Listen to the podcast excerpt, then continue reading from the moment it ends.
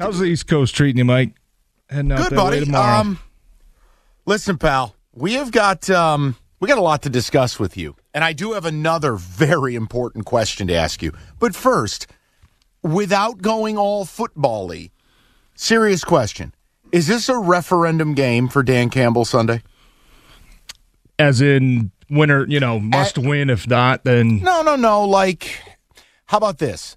It's a referendum in that I think if they lose, it's okay to begin questioning what this guy is.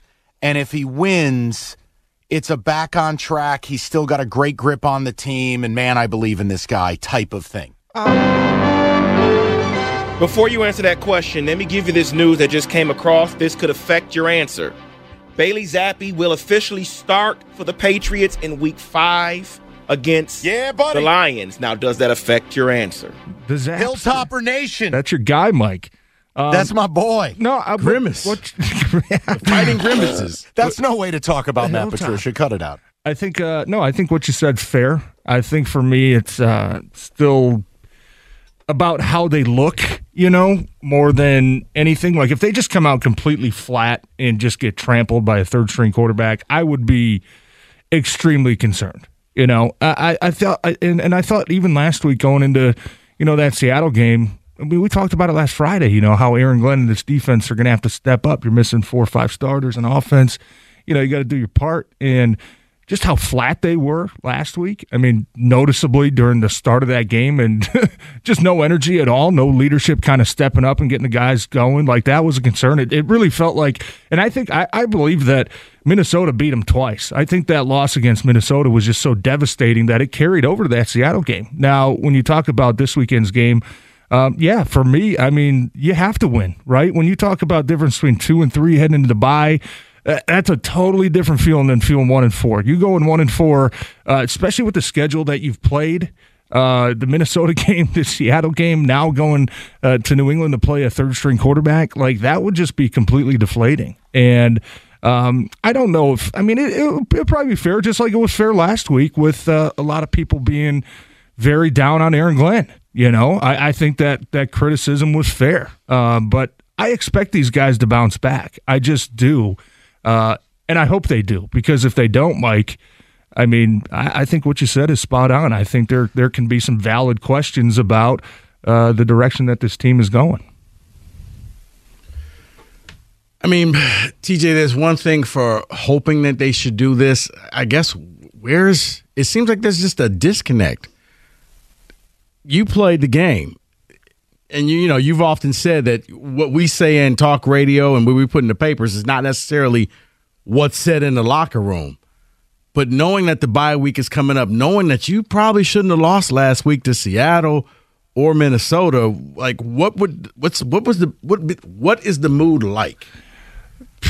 I mean, when you talk about four weeks into the season, I don't think that uh, there's necessarily a lot of panic that sets in, but there's definitely a different feel of urgency, you know, where uh, they they haven't started the way that they hoped for. Would they this haven't started be a must-win for them? It it it feels like it. I mean, as much as a week five game could be a must-win, uh, because this this could change the entire trajectory of the rest of the season, you know. And if things can continue continue to go bad, you can go back to that loss against Minnesota and say, that changed the direction of the entire season. They win that game. My goodness, man. Look, you know, what the possibilities where they could be at. So, yeah, this week, I think uh, definitely from a player's perspective, anytime you head into a bye week, uh, you, you get a time to reflect and kind of try to regroup a little bit. And if you're one and four, I mean, you're sitting there looking at what, you know, twelve, twelve games still to go after, right? Where if if they do lose, you're feeling like all this work we put in and, and all this belief that we had and the hope that we had Uh, would pretty much at that point be gone. So, you know, players don't really talk about the, we got to win this one or else. But, yeah, I think internally and, and probably subconsciously, yeah, I think this is a game a lot of people know they have to win. Well, here's the other thing. As a player, I mean, you respect everybody, but knowing that now it is officially going to be Bailey Zappe, is there almost a little bit of a, okay, rookie quarterback, third-string quarterback, okay, I feel a lot better about this. We should be able to go out and beat this guy. You should. I mean, I, I think that was maybe the outside look at last week's game, right? I know we Friday, Geno Smith. I mean, Mike. Well, somebody Mike was didn't respect Geno. Geno yeah, he was digging Geno's uh, grave and uh, erroneous. I, I'll tell you what, though. I mean, I, Geno Smith, for as much heat as he. He, he played really good last week, like he did, man. Jesus, he just what did, is the world like coming to? It, it was almost wild, like, like N F C Player of the Week type was, of. Good. It was wild, like oh my goodness, Geno Smith making these throws. But th- th- anyway, that's last week. But yeah, I think uh, look, you can't you can't take comfort, you can't ease off uh, from the fact that you know other teams might be missing a couple key players. You know that's where you get in trouble. That's where you start to get into that uh, maybe trap game mindset where. Hey, all we got to do is show up, you know, run a couple plays. We should be good, right? Yeah, this team's not good enough to have that attitude. So, uh, but good teams, you know, you want to show me you're different. You want to show me you're better and improved. This is a game that, yeah, we play a third tr- third string quarterback. Guess what? We're missing some guys too. We're, they're not feeling sorry for us. I ain't feeling sorry for them. Let's go out there and bury them for a change. So this next question combines a legitimate question with shameless promotion. It's a perfect marriage. But I, I have to ask T J this, Rico, because you just said it. He played. So taping the show with Boomer today, and he brought up Dan Campbell, and it was this idea of it doesn't matter how good the message is. It doesn't matter how much players like you. It doesn't matter how much belief there is that if you don't start winning games, players stop listening. And it's this idea – they could be one and four with a loss here, staring down Packers, Cowboys, Dolphins. You know, all of a sudden you start looking, T J, the guy could be four and twenty as the head coach of this team. Is that overrated, underrated, or is that an accurate statement by Boomer? No, I think it's accurate, and I think, honestly, that's something that we went through uh, back in twenty eighteen with Matt Patricia, and the guys went through the couple years that uh, that followed that up was, you know, you're working so hard um, during training camp. You're beating the hell out of each other. Uh, you're just mentally, physically worn out every day, uh, and I'm not trying. I'm not saying that's how these guys feel down there now. I don't know, but th- there was a sense of, hey, it's all going to be worth it when we win. You know what I mean? And we didn't win. We go out week one and get blasted by the Jets on Monday Night Football against a rookie quarterback. You know what I mean? Week two, you know, got blown out by Sam Ray. It was just like, oh my goodness, we're doing all this and we're trying, we're you know, we're grinding so hard just to go out there and, and get our ass beat. So yeah, I think everything in this business is is uh, result oriented. Where it's great, man. The guys love this guy. The guy loves the guys love the coaches. You know, they love their teammates. I think the attitude around that place is very positive. But how long can you keep that up without having production and having results? You know what I mean? And that's why, to answer your question at the top of the show, Mike, I said it depends on if they lose to me, it depends on what it looks like. If I see a team that's going out there and just laying down and just no energy, no juice, that would start to concern me.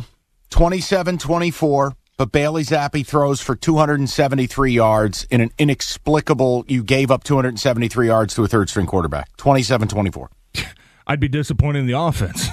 you know, I would. thirty-seven thirty-four. What will it take here? Well, uh, I mean, it, it would be disappointing. It would. But I think it is, if, and gosh, this sounds like, I can't believe I'm about to say this because it sounds like a, uh, maybe a loser mentality. But, you know, if the team, the one positive, the, the biggest positive I think this team has had the last couple years has been their Uh, resiliency, right? We haven't seen them lay down much when games start going bad, when they start hitting adversity. We didn't really see it. Uh, we saw it a couple times last year where they just got punched in the mouth and couldn't do anything. But for the most part, and even going into this year, this team fights, man. They battle. They work hard.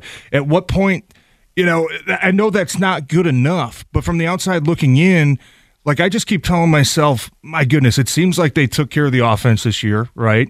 I just keep telling myself, like, God, they're just missing. They're still missing a couple very key pieces defensively.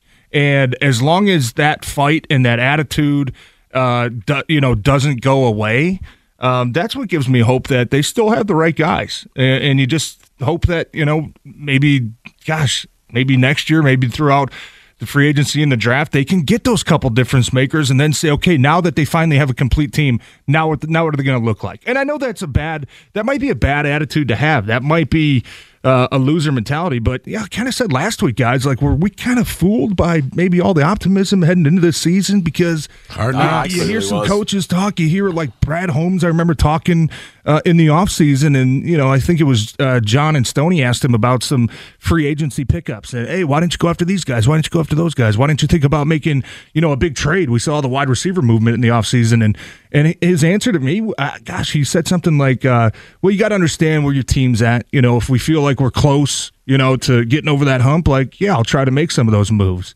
And I heard that answer, and I was just kind of like, man, maybe he doesn't think they're that close then, you know? But every time, everybody else on the outside, we're all like, oh, gosh, yeah, they're close, man. Mike, you and I, we talk about eight, nine wins. It's just maybe our expectations are totally different than than uh, what no, they should but be, I, you know? T J, I just assumed having a top-five offense would be good enough to, I don't yeah, know, flirt with five hundred. So. I didn't realize that defense would be the worst thing to ever take a football you field. You think so? And just real quick, I mean, it's just the complete opposite of last year, right? How many games are there last year where we're like, God, if the offense just scores twenty points, exactly. like you might win exactly. seven, six, seven games. Now it's like if the defense just holds them below forty, like we might we might be that eight, nine win team. Hey, it's I just said over under uh, New England three and a half punts. So, gosh, uh, if this defense doesn't turn it around this week, uh, I think it'll be fair to yeah really start asking asking a lot of tough questions.